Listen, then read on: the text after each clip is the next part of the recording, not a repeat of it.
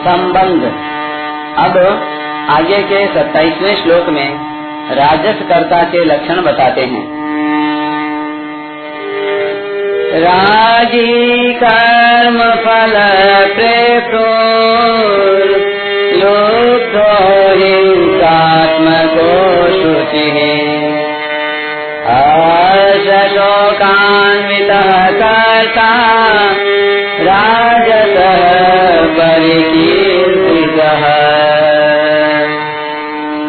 कर्ता रागी कर्म फल की इच्छा वाला, लोभी, हिंसा के स्वभाव वाला, अशुद्ध और हर्ष शोक से युक्त है, वह राजस कहा गया है। व्याख्या, रागी, राग का स्वरूप रजोगुण होने के कारण भगवान ने राजस कर्ता के लक्षणों में सबसे पहले रागी पद दिया है। राग का अर्थ है कर्मों में, कर्मों के फलों में तथा वस्तु, पदार्थ आदि में मन का खिंचाव होना, मन की प्रियता होना, इन चीज़ों का जिस पर रंग चढ़ जाता है, वह रागी होता है। कर्म फल प्रेप्सु राजस मनुष्य कोई भी काम करेगा तो वह किसी फल की चाहना को लेकर ही करेगा। जैसे, मैं ऐसा ऐसा अनुष्ठान कर रहा हूँ, दान दे रहा हूँ, उससे यहाँ धन, मान, बड़ाई आदि मिलेंगे, और परलोक में स्वर्ग आदि के भोग, सुख आदि मिलेंगे। मैं ऐसी ऐसी दवाइयों का सेवन कर रहा हूँ तो उनसे मेरा शरीर निरोग रहेगा। लुब्धः राजस मनुष्य को जितना जो कुछ मिलता है, उसमें वह संतोष नहीं करता।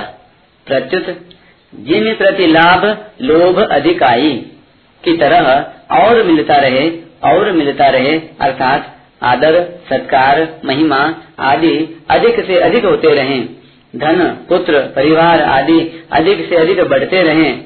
इस प्रकार की लाग लगी रहती है, लोभ लगा रहता है। हिंसात्मक, वह हिंसा के स्वभाव वाला होता है। अपने स्वार्थ के लिए वह दूसरों के नुकसान की, दुख की परवाह नहीं करता। वह ज्यो ज्यो अधिक भोग सामग्री इकट्ठी करके भोग भोगता है, त्यों ही त्यों दूसरे अभावग्रस्त लोगों के हृदय में जलन पैदा होती है। अतः दूसरों के दुख की परवाह न करना तथा भोग भोगना हिंसा ही है। तामस कर्म और राजस कर्ता दोनों में हिंसा बताने का तात्पर्य यह है कि मूढ़ता रहने के कारण तामस मनुष्य की क्रियाएँ विवेक पूर्वक नहीं होती। अतः चलने, फिरने, उठने, बैठने आदि में उसके द्वारा हिंसा होती है। राजस मनुष्य अपने सुख के लिए बढ़िया बढ़िया भोग भोगता है तो उसको देखकर जिनको वे भोग नहीं मिलते, उनके हृदय में जलन होती है। यह हिंसा उस भोग भोगने वाले को ही लगती है, कारण कि कोई भी भोग बिना हिंसा के होता ही नहीं। तात्पर्य है कि तामस मनुष्य के द्वारा तो कर्म में हिंसा होती है, और राजस मनुष्य स्वयं हिंसात्मक होता है। अशुचि रागी पुरुष भोग बुद्धि से जिन वस्तुओं, पदार्थों आदि का संग्रह करता है, वे सब चीज़ें अपवित्र हो जाती हैं।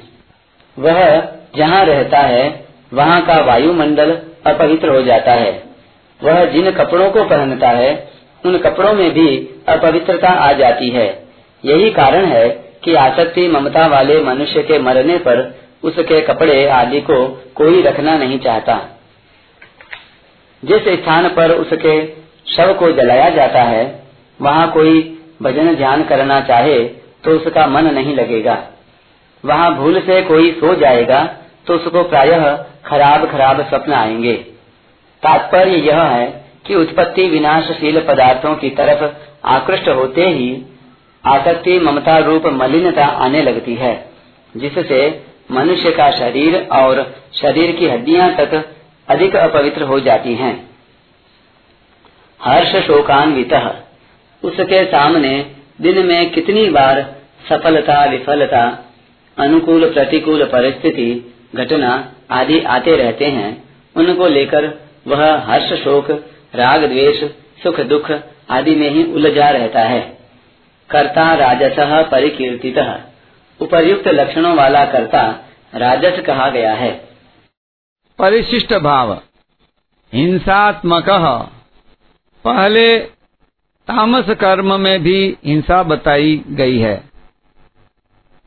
क्योंकि रजोगुण और तमोगुण दोनों एक दूसरे के नज़दीक पड़ते हैं।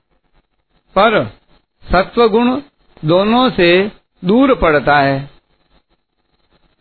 रजोगुण रागात्मक होता है और तमोगुण मोहात्मक। रजोगुण में तो होश और सावधानी रहती है, पर तमोगुण में बेहोशी और असावधानी रहती है। राग, स्वार्थ बुद्धि होने से जितनी हिंसा होती है, उतनी मोह होने से नहीं होती। इसलिए रजोगुण में अधिक हिंसा होती है। राग, स्वार्थ बुद्धि के कारण राजस मनुष्य हिंसात्मक हो जाता है। उसकी हिंसा में तल्लीनता हो जाती है।